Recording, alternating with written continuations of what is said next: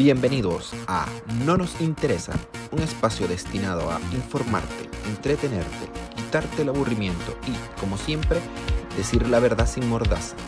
¿Nos quiere silenciar la élite? ¿Nos va a matar el virus? ¿Los reptilianos están entre nosotros? La verdad es que no nos interesa. La guerra es la paz. La libertad es la esclavitud. La ignorancia es la fuerza. Quien controla el presente, controla el pasado. Y quien controla el pasado, controlará el futuro. En nombre del gran hermano les presentamos dos minutos de odio.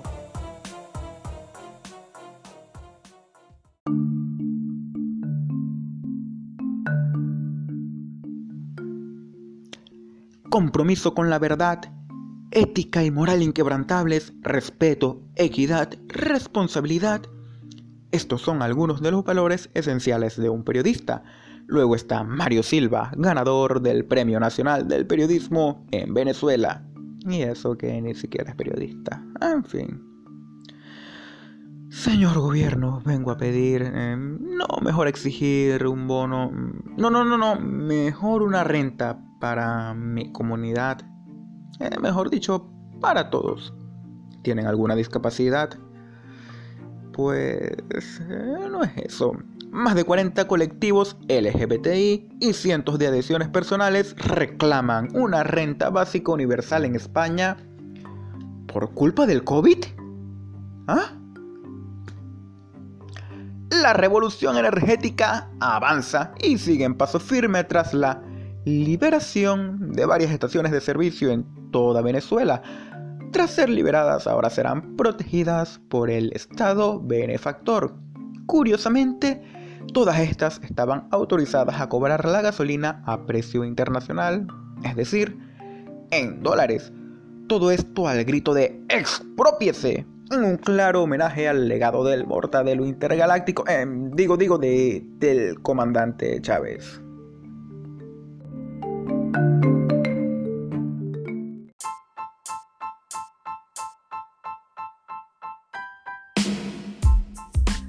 Bienvenidos a No nos interesa, podcast dedicados a aquellas personas que quieren buscar una manera diferente de matar su aburrimiento, conducido por Rafael Olmos, Julio Tobar y su servidor, Jesús González. ¿Qué tal, Olmos? ¿Cómo estás? Saludos Jesús, saludos Cocos, también a todos los que nos están escuchando. Hoy vamos a tratar la realidad venezolana, la realidad que, vive, que se vive en los barrios, la que vive la gente que no tiene quizás una voz para llegar más allá. Por eso tenemos un testimonio especial de, un conocido que está por allá en el Francisco Linares Alcántara, en, en el estado de Aragua.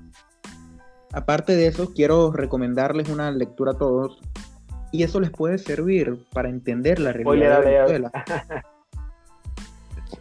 Rebelión en la Granja de George Orwell. Incluso tiene también una película animada. Desconozco si tiene alguna o desconozco qué otro tipo de adaptación tiene. Pero por allí les, recomiendo esa, esa, lectura. Y les quiero decir, tanto 1984 como Rebelión en la Granja de Orwell eran obras de ficción que podían servirnos como advertencia y para ilustrarlo sobre el peligro del totalitarismo, entre otras cosas, sin embargo, lo han tomado como una guía. Básicamente, vivir en Venezuela o ver el, gobierno de Venezuela es prácticamente una guía o un calco de lo que está plasmado, tanto en Rebelión en la Granja como en 1984. No sé qué opinas tú, Jesús. Estoy totalmente de acuerdo contigo. De hecho, creo que más allá de Venezuela, Rebelión en la Granja o el otro libro del George Orwell, 1984, representan las guías o los pasos que debe seguir aquel líder que quiere hacer de su país un país lleno de sumisos, de borregos y ser el líder que detestó cuando quiso incorporarse a la vida y dar el ejemplo para tratar de cambiar los rumbos de su estado o, de la nación, en eso se terminó convirtiendo en lo que, en lo que estaba criticando. Eh, sin más que nada, sin más que decir, damos el pase a el habitante del municipio de Linares Alcántara, cuyo nombre no es revelado para cuidar su integridad, porque aunque lo tomen de juego, es un, es un municipio que su alcalde es un perseguidor nato. De hecho, bastantes víctimas. Eso, parte de eso nosotros conocemos de primera mano lo que pueden hacer eh, tanto los colectivos como otras cosas. Por ejemplo, la única vez que a la gente de Río Blanco se le ocurrió salir a protestar, llegaron ahí mismo los colectivos armados a amenazar. Por lo mismo, entonces protegimos el nombre de, del colaborador, sobre todo para que se repita, porque se comprometió con nosotros, con el equipo de No Nos Interesa, a seguir, a seguir pasándonos audios de la realidad que vive el venezolano hoy día. Atentos.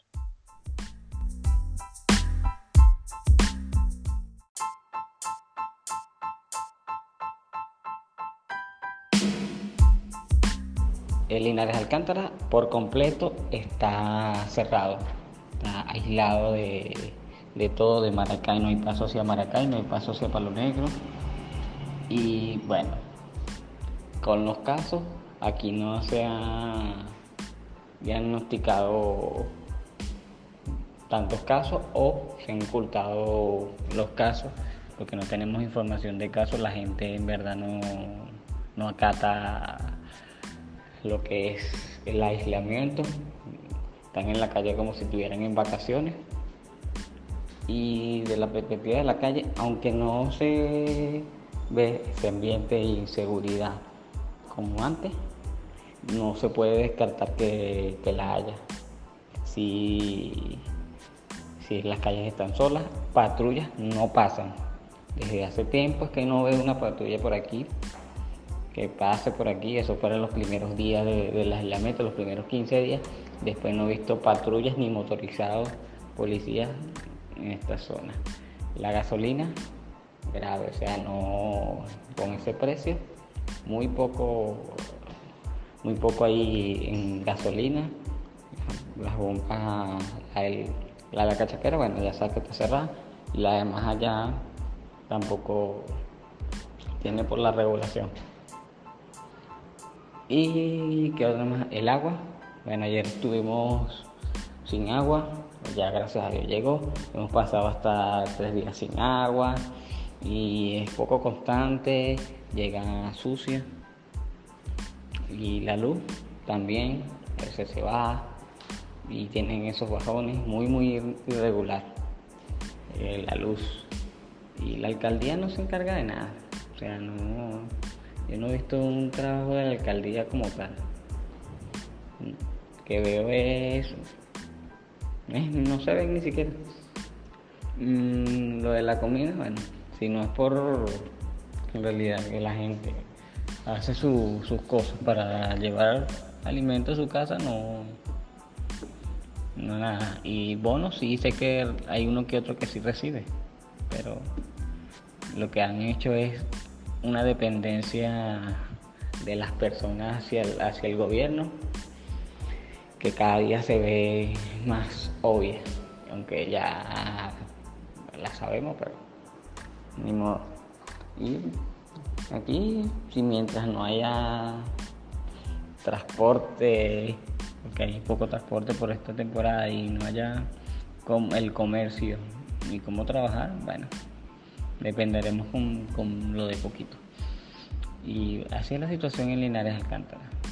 Eh, es más de convertirnos en una metrópoli a convertirnos en cualquier cosa prehistórica sin las necesidades básicas.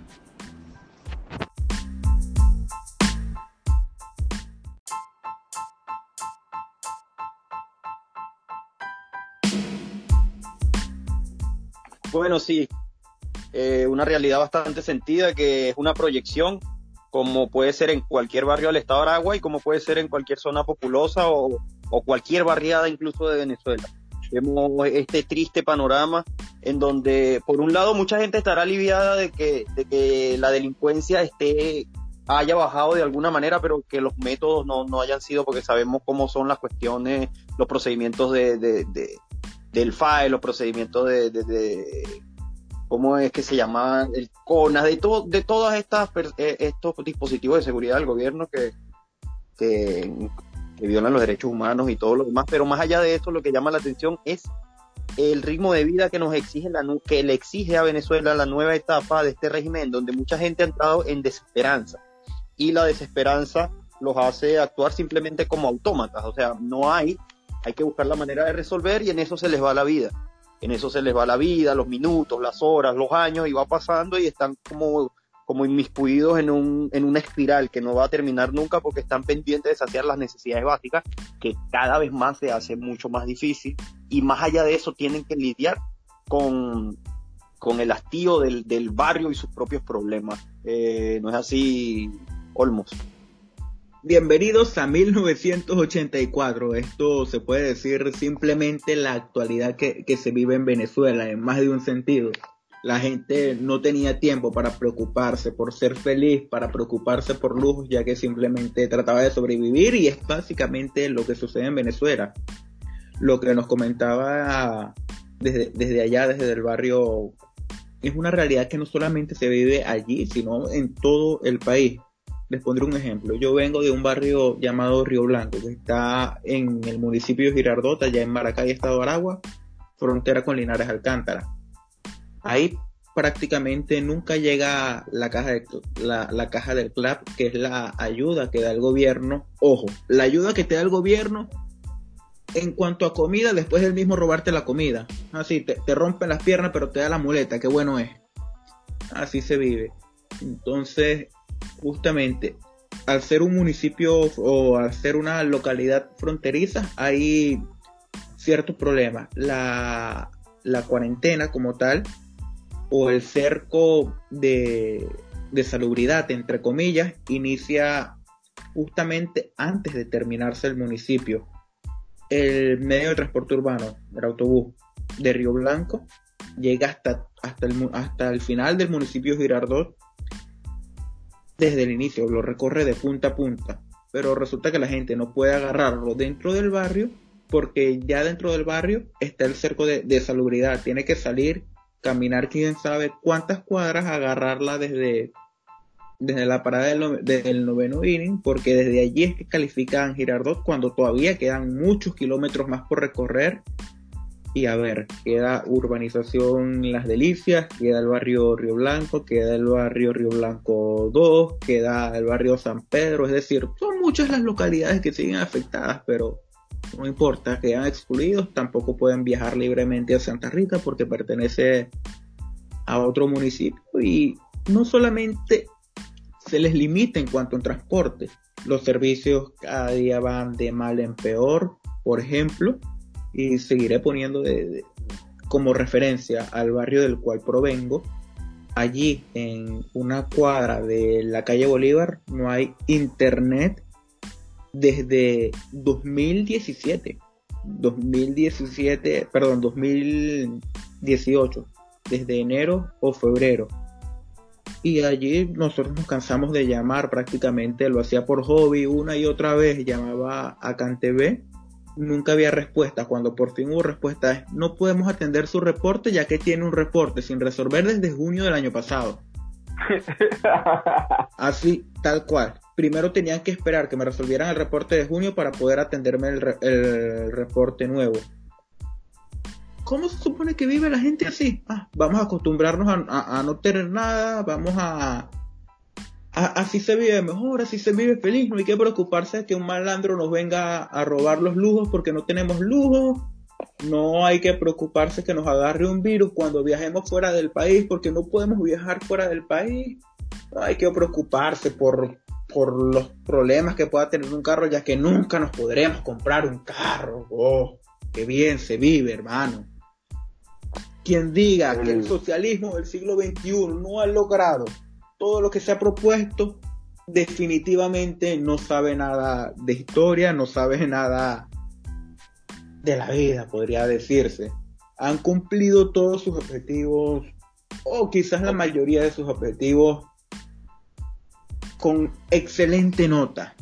Han conseguido lo que se ha querido y cada día más el venezolano se hunde, no tiene chance para pensar si quieren salir del gobierno, porque es más, hasta las opciones que, les pintan por ahí no lucen muy buenas que digamos. De paso, cuando les montan alguna opción por ahí, o es un títere o es una persona con la misma ideología. Le pongo el caso, Arias Cárdenas, títere. Después de ser el, rival de Chávez en la votación, pasó a ser parte de su gabinete. Y Henry Ramos, desde mi, desde Henry Ramos no quise decir Henry Falcón, desde mi punto de vista no era títere, pero sí era un caimán del mismo pozo. Él se separó del chavismo porque creía que Chávez no estaba haciendo las cosas que había prometido, pero las cosas que había prometido eran básicamente la misma basura, pero con pero adornada. No sé qué me dices tú, Jesús. Ah, hablando de logros del socialismo del siglo XXI, podemos pasar al siguiente tema sin ningún problema. Va en la misma línea. Dice, el régimen de Nicolás Maduro expropió una decena de gasolineras privadas. La dictadura chavista rescindió unilateralmente 10 contratos de arrendamiento de estaciones de combustible de, pasta, de PDVSA en Carabobo y Caracas. Algunos arrendatarios afectados son empresarios privados que han administrado las bombas por décadas. Cabe destacar que la nota que le enviaban a estos arrendatarios, a estos dueños, a estos, estos directores de estas empresas privadas, les, les daban 72 horas para desocupar las instalaciones basándose en el decreto de emergencia económica firmado en enero de este año. Venezuela tiene alrededor de 1.650 estaciones de servicio y solo 100 de ellas son propiedad de PDVSA. Que podemos empezar a pintar el panorama también para esos empresarios de PDVSA, para esos empresarios que arrendaban estas estaciones de servicio, que se sentían intocables, porque cabe destacar que se sintieron intocables al ser los responsables de administrar tan, tan vital líquido y ahora, ya que les llegó su, la mano de la, de la mano del gran hermano, son sometidos de nuevo otro, otra ramificación de, la, de los empresarios que quisieran otro país y una nueva administración. No, no hay espacio, no les dieron espacio para la maniobra, les llegó el aviso 72 horas, de hecho hay un video muy hay un video que está siendo muy viral donde la persona dice, el señor dice que por 35 años fue, trabajó para, para Venezuela y ahora el gobierno decidió darle 72 horas para apartarse de lo que había trabajado. Es un panorama oscuro. Otro más, es una otra forma de ahogar a la clase media alta que, que podría representar esta persona y ahoga de nuevo a la poca población que quiere ser independiente del Estado. Y mi pregunta no es esta, mi pregunta cabe, cabría destacar que en Venezuela no ha dejado de suceder esto nunca, solo que ahora, ahora le tocó a ese sector, pero siempre ha sucedido y la gente no ha salido como esperaban en su momento. Se sintieron traicionadas las personas por lo que sucedió después de la protesta del 2013, 2014 y 2017, o simplemente nos rendimos o se rindió el venezolano a vivir bajo el escenario que les pintó el régimen de Nicolás Maduro. ¿Qué piensas tú, Julio? Bueno, ahora que estábamos hablando de la naturaleza y la razón de ser del socialismo del siglo XXI, empezando lo que retomaba Olmos cuando hacía la cita de 1984, eh, precisamente el error siempre, y es un error de pensamiento, un error de matriz de pensamiento cuando se criticaba desde este punto de vista, fíjense. No, este gobierno de fracasados, son unos inectos, son unos incompetentes, la tasa de desempleo, son unos incompetentes, la inflación, son unos incompetentes, la delincuencia. No, el punto no era ese, ellos no, como lo decía Olmos, ellos no son incompetentes, ellos se han trazado, todos los objetivos que se han trazado los han cumplido. El discurso era cada vez que yo que, que uno veía a un dirigente político de la tomada oposición decir que Maduro fracasó y que esas esas medidas, independientemente sea, sea cual fuera la medida, las medidas económicas no van a servir porque van a aumentar la, la inflación, porque van a aumentar todos los problemas del venezolano. Es que ese era el objetivo. Ellos nunca nunca, en este, en, y ese es el plan de la patria. Todas las medidas que ellos han tomado en función a seguir en el poder, en función a, a, a incrementar la crisis, la crisis de gota a gota que el Estado le proporciona a Venezuela. Ellos nunca se han trazado eh, una política para, para tratar la inflación, para mejorar las relaciones económicas con los demás países, sencillamente porque no quieren relaciones económicas, no quieren libre mercado, quieren dominar absolutamente todos los sectores de la vida del venezolano y son hasta enfermos.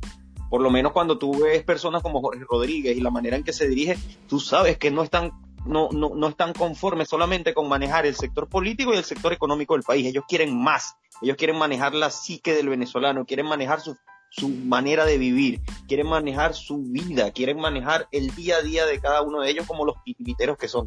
Entonces, hay que reconocer que ellos son brillantes con respecto al modelo que han impuesto y fue el mismo modelo que impusieron en Cuba y lo han hecho con eh, han, han, sido exitosos, en pocas palabras, y, y, lo han hecho porque tienen la Fuerza Armada, porque tienen el Poder Judicial, etcétera, etcétera, etcétera, lo que hablamos en el programa pasado. Entonces, refiriéndote a, lo que tú decías, Jesús, es el modelo, sencillamente lo están llevando a cabo de cabo a rabo, ellos eh, se inspiran en todas estas ideas desfasadas del marxismo, de, de, de, de controlar los medios de producción, de la dictadura del proletariado, que eso queda en retórica porque sabemos que es una utopía, ¿no? Hablando, pero para no filosofar tanto, el socialismo del siglo XXI es el mismo marxismo, pero con diferentes tópicos, adaptado a los nuevos tiempos, adaptado a la nueva manipulación y adaptado a los factores que tiene Venezuela que no tenía la Unión Soviética, que no tenía el Chile de Allende, que cuáles son la, la, alta proporcionalidad de la delincuencia venezolana, el, los pranatos, y, y, todo, toda esa, esa pirámide que ellos tienen, por lo menos cuando hablamos de ministras como Iris Varela, ellos tienen armas, o ellos tienen la Fuerza Armada por un lado. Por el otro lado tienen el PSU, que, y el brazo, el PSU tiene sus brazos armados en la militancia civil, que son los colectivos. Y uno puede hablar de colectivos, pero no puede hablar de colectivos sin hablar de una estructura. Y esa estructura la manejan ellos mismos y manejan a los pranes, quitan, ponen pranes. Entonces es algo tan, tan diabólico, porque las personas usan la palabra maquiavélica, pero yo, no me atrevería a decir maquiavélico porque, porque Nicolás Maquiavelo es, otra cosa, pero es, estas cuestiones tan ruines les ha salido porque de verdad son unos genios. No estoy hablando que sean la persona antes de crucificarme el que me escuche, son unos genios en cuanto a su propósito. Y sus propósitos siempre han sido ese, llevar a Venezuela a la quiebra para tener el total dominio. Y mientras el hombre es más miserable, más dominio tienen. O es que ustedes no se han dado cuenta, sin hablar nada más de Venezuela, cómo la disidencia cubana en Miami, por ejemplo, se sienten independientes, se sienten fuertes, emprenden. Conoce, mira, yo conozco a los cubanos. Gustavo Cisneros es cubano, para empezar por ahí. Mira, es muy alta la tasa de cubanos que salen de la isla y triunfan. Entonces no estamos hablando de un país de fracasados, estamos hablando de un régimen que impone la miseria para a través de la propia miseria dominar, dominar, a través de qué? A través de la comida. ¿Y quién distribuye la comida? Ellos. Ahora dominar a través de la gasolina. ¿Quién va a tener el control total de los combustibles en Venezuela? Ellos. Entonces, ellos lo que están terminando es de barrer, de barrer lo poco que queda de iniciativa privada, de barrer lo poco que queda de emprendimiento propio para terminar de ser los amos y señores. Y, y, en realidad, personas como Tarela y Sami, personas como Diosdado Cabello, que ellos llevan mucho de los hilos económicos del país, sabemos que hay empresarios que ellos quitan y ponen porque hasta ahí se han metido. Sabemos lo que pasó, por dar un ejemplo, un mínimo ejemplo con, con lo de la Hacienda Santa Teresa, que son privados, pero que los hilos del gobierno llegaron ahí a tal influencia que bueno, que para que me den los dólares que yo necesito para cubrir la exportación y la importación y me dejen en paz como empresario, yo tengo que adoctrinarme a lo que diga el partido político estándar y ese es el modelo también chino.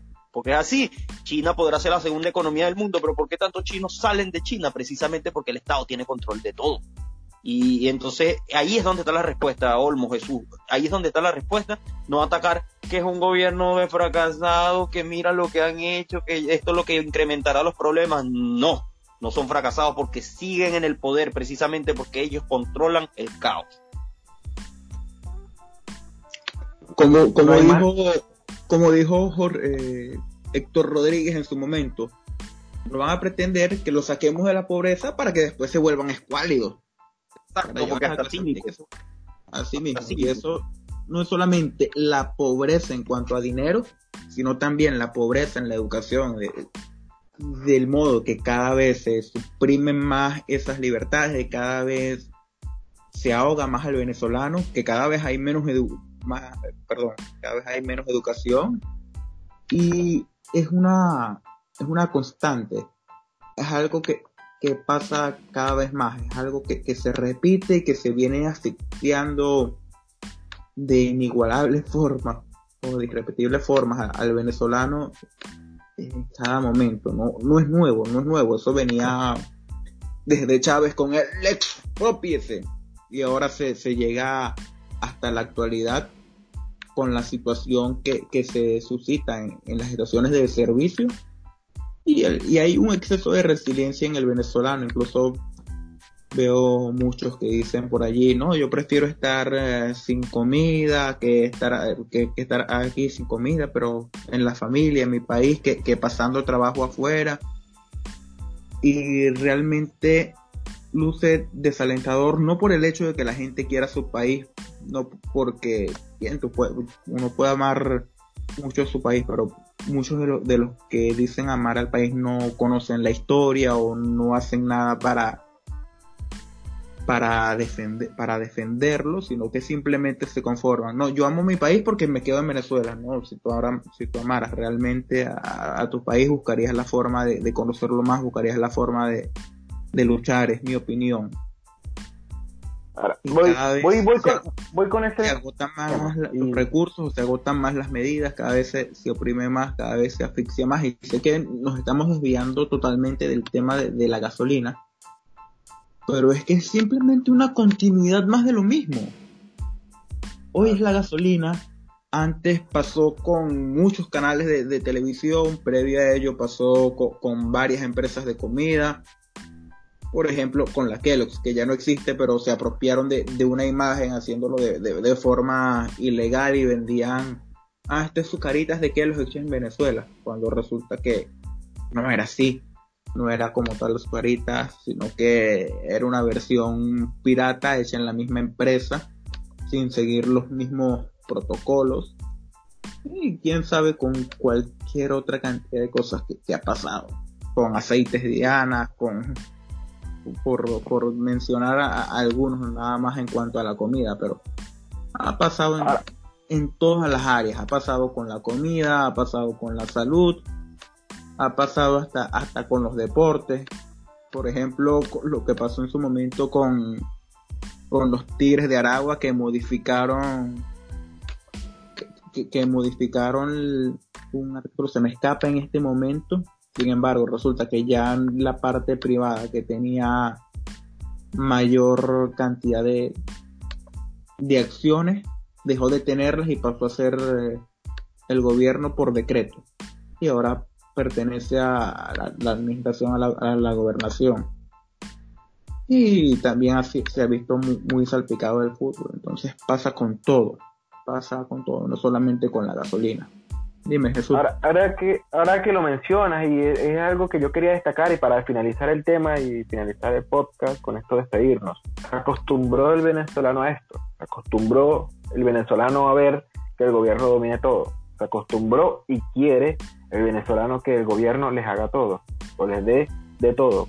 Yo siento, yo, yo personalmente pienso que no y que ojalá que no y que simplemente espera un escenario adecuado para salir de para salir a expresar su opinión, porque eso es lo que pienso yo que espera el venezolano. Mencionaste lo de los Tigres de Aragua, pero también recuerdo que muchas figuras de los Tigres se tomaron fotos con el gobernador de en aquel momento. Me acuerdo que Miguel Cabrera se tomó fotos con Tarek El Aizami y hasta Deina Castellano, una de las futbolistas más renombradas de nuestro fútbol femenino, se tomó fotos en la gobernación, estuvo con, con una reunión con el con el Tarek, con Tarek El Aizami, que en su momento, que en ese momento era el gobernador, y estuvo inmiscuido en todos esos temas y ninguno de ellos decidió darle un, un detente. Sabes que no, no entres acá, este no es tu escenario, aquí no debes entrar como lo hizo en su momento eh, Rafael Dudamel, cuando Nicolás quiso, Nicolás Maduro quiso recibir a la sub-20 subcampeona del mundo, y Dudamel le dijo, mira, no, nosotros vamos a ir para, para un estadio, ahí nos van a recibir todos los que nos apoyaron y yo no Ahora, disculpa, ahora, ahora que usted". mencionas a, disculpa la, la interrupción, ahora que Dale, mencionas dale, a, Miguel Cabrera, después él, él salió tirándole a en 2014, en 2017 a, a Tarek El Aizami se- comentando que le había quitado los escoltas y que prácticamente le, le habían amenazado, entre otras cuestiones más, por, por ahora sí cambiar su, su postura o, o mejor dicho, por pronunciarse abiertamente en contra del gobierno en ese momento. Disculpa Sí, sí. Claro, porque estuvo en ese video de, de, de Tengan las balas, pero bueno, Sí. entonces para, para finalizar el tema, preguntarle a ti, Julio, primero, ¿se acostumbró el venezolano a esto? Mira, antes de preguntar, de responderte eso, para un inciso acá para- sobre el, el tema de, de los deportes que hiciste mención a, Dudamel, también hay que hacer mención a Osvaldo Guillén, que siempre, bueno, Osvaldo Guillén es conocido Ah, en el bueno, medio pero por- es que Osvaldo, es Osvaldo, Claro. obvio. por cómo se expresa y porque siempre ha sido, incluso antes del chavismo, Osvaldo Guillén, en, en- cuando estuvo en los Marlins de, de Florida, era conocido en Miami por el desprecio que le tenía a Fidel Castro. Y, y es un tipo que no tiene pelos en la lengua y ha sido muy polémico, a veces por cosas malas, a veces por cosas buenas, pero siempre ha sido enfático en referirse al gobierno con desprecio y con hasta con groserías y con todo. ¿no? Es alguien que no, no anda con rodeo. Entonces, este, y ah, con respecto a, a la pregunta, ahora sí, se acostumbró. En su mayoría pudiera ser que sí, pero yo preferiría, yo preferiría decir, o sea, en lo particular, que lo acostumbraron. Y lo acostumbraron en dos métodos. Te acostumbraron a la fuerza por el brazo, por el régimen y sus brazos armados y sus brazos opresores y toda la propaganda y, y, y, y, y la psique como la trabajan todo. Y por el otro lado, te acostumbraron te- manteniéndote la esperanza en, en marchar, en lograr los objetivos y después mandándote a cacerolear. Ustedes me entienden lo que les estoy diciendo, después mandándote a una, a una bailoterapia, después que, después de que hay una gran cifra de muertos que han luchado por una causa que creyeron mandando a elecciones con el mismo CNE a recoger una firma. Bueno, entonces lo acostumbraron.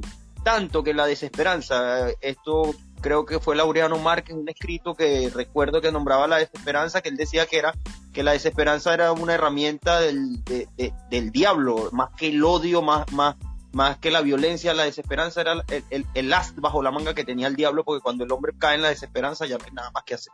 Entonces, fueron induciendo al venezolano en eso. Entonces, el venezolano no es culpable. Hoy en día, si me lo preguntan, un venezolano a pie, yo no lo culpara por decir que se acostumbró. Porque precisamente lo acostumbraron y cayó en desesperanza porque ya no confía en nadie y porque los políticos así se han encargado de que, de de que esto sea. Y yo, lamentablemente, sí, poco a poco se van a ir acostumbrando a ese sistema de miseria. Coincido. Hay una gran parte de venezolanos que se ha acostumbrado, hay otros que todavía tienen ambiciones de, de seguir luchando, de salir de esto. Hay otros que simplemente tienen la esperanza, pero no hay fuerzas para hacerlo. Y en caso de haber fuerzas, se gastan todas al momento de, de sobrevivir, al momento de tratar de salir adelante creo que nosotros podemos ponernos como ejemplos que nos cansamos de, ir a marchas o en mi caso también de, cubrirlas, de protestar o de tratar de ser una voz allí, pero hay momentos donde el cuerpo quizás no aguante. Por ejemplo, antes de venirme tenía tres trabajos, aparte jugaba y pese a que jugaba, practicaba el deporte que me gustaba y pese a que trabajaba haciendo lo que me gustaba, ni siquiera así podía podía tener una vida remotamente decente, como eso digo, que apenas alcanzaba para comer y uno que otro gasto por allí, ni pensar siquiera en comprarme una propiedad o un carro, ni nada por el estilo. Eso hablando por la parte económica, eso sin, sin contar la parte de, la inseguridad, la parte de los servicios, entre muchas otras cosas más. Disculpa, ahora que mencionas a disculpa que me desvíe, ahora que mencionó Julio a Osvaldo Guillén, él también llegó a ser bastante polémico porque pese a, a, que le tiraba, a que le tiró a Chávez, hubo unas declaraciones, bueno, unas declaraciones no, celebrando un campeonato, lo grabaron y cuando lo están grabando viene y dice, ¡Viva Chávez! Y pese que él se había mostrado en contra de, de Chávez, ah, no, resulta que era chavista por ahí. Y lo otro, Asimismo, como nosotros estamos diciendo que el gobierno venezolano no es que haya fracasado, sino que ha logrado lo que ha querido, en una entrevista dijo que para él Fidel Castro era un genio por, lo que había logrado. No se expresó en ningún momento de, la parte política ni nada de eso, sino que era un genio, ¿no? Y mm. coincido totalmente, Fidel Castro era un genio pero resulta que por eso hubo mucho desprecio hacia él en, Miami porque lo, tomaron de modo de que él lo estaba alabando porque era pro Fidel Castro, pero una cosa no tiene que ver con la otra. Yo, yo puedo decir que desprecio totalmente al chavismo, pero decir que han hecho las cosas realmente bien en cuanto a lo que tenían en mente. Y ya para, para concluir, para cerrar por allí, les digo, o les recuerdo, si quieren saber qué pasa en Venezuela y cómo se ha, llegado hasta esto, pueden tomar como guía Rebelión en la Granja de, George Orwell. También hay una película animada dirigida para niños, pero si ven el libro, mucho mejor. Y allí podrán entender la manera en la cual se ha evolucionado y se ha llegado a, este punto. Excelente. Muy bien. Sí, es verdad, muy, buena referencia. Tiene, concuerdo contigo. Eh, los cerdos al final terminaron administrando la granja peor que los humanos. Así que. Todos los animales somos iguales, pero unos son más iguales que otros. Eh, en todo caso. Y contratar siempre un ejército de ovejas para que repitan los mandatos que yo quiero o que en este caso querían para la sociedad yo le pregunto, un pequeño ejercicio acá, que eso de verdad que es bastante interesante, o sea, lo que dijo Olmo con respecto a que, y que lo habíamos dicho acá, lo habíamos mencionado, que ellos son unos genios porque se han trazado sus objetivos y los han cumplido. Y lo que se dijo Fidel, lo que dijo de Fidel Castro, que puede malinterpretarse, pero vamos a hacer un pequeño ejercicio aquí. Hitler, Hitler, uno de los nombres más satanizados de toda la historia, ¿era un genio o no? Sí, obvio. Claro, entonces. su error fue invadir Rusia en invierno. Sí, porque si no, todavía fuera, todavía fuera primer, primer ministro, todavía tenemos en el tercer rey. Pero eso parece que es la soberbia que los lleva, porque fíjense, uno de los genios y estrategas militares de toda la historia ha sido Napoleón Bonaparte, y cayó en el mismo error. Napoleón Bonaparte quiso conquistar Rusia y en pleno invierno y le pasó lo mismo, y ahí es donde empieza la debacle de Napoleón Bonaparte. Entonces, y detrás de Hitler había por lo menos Joseph Goebbels, el genio de propaganda nazi, era también un genio. Entonces, eh, la genialidad humana es así, a veces se distorsiona, a veces va para el lado del mal, el lado oscuro. Genios malévolos. Literal, literal, genios malévolos. Creo que sería el título adecuado para estos protagonistas. Muy bien, chicos, entonces nos despedimos. Quedamos para otra entrega de No nos interesa, para el próximo domingo. Estará cargado en todas las plataformas digitales disponibles: Spotify, Anchor, Google Podcast, eh, su servidor, Jesús González, sus redes, JSR9, tanto en Instagram como en Twitter. A mi izquierda y a mi derecha, Julio Tobar. Eh, está a tu izquierda y a tu derecha, te está abrazando. Sí, digitalmente, por supuesto. O sea, cuando dije izquierda-derecha, señalé izquierda y señalé la derecha. Directo, eh, las redes sociales, Julio. Eh, Julio Tobar 89 en Instagram, Julio Tobar simplemente en Facebook y Rafita. Olmos Piso R en Twitter y Olmos Piso 8 en Instagram. Un abrazo, saludos a todos. Hasta luego.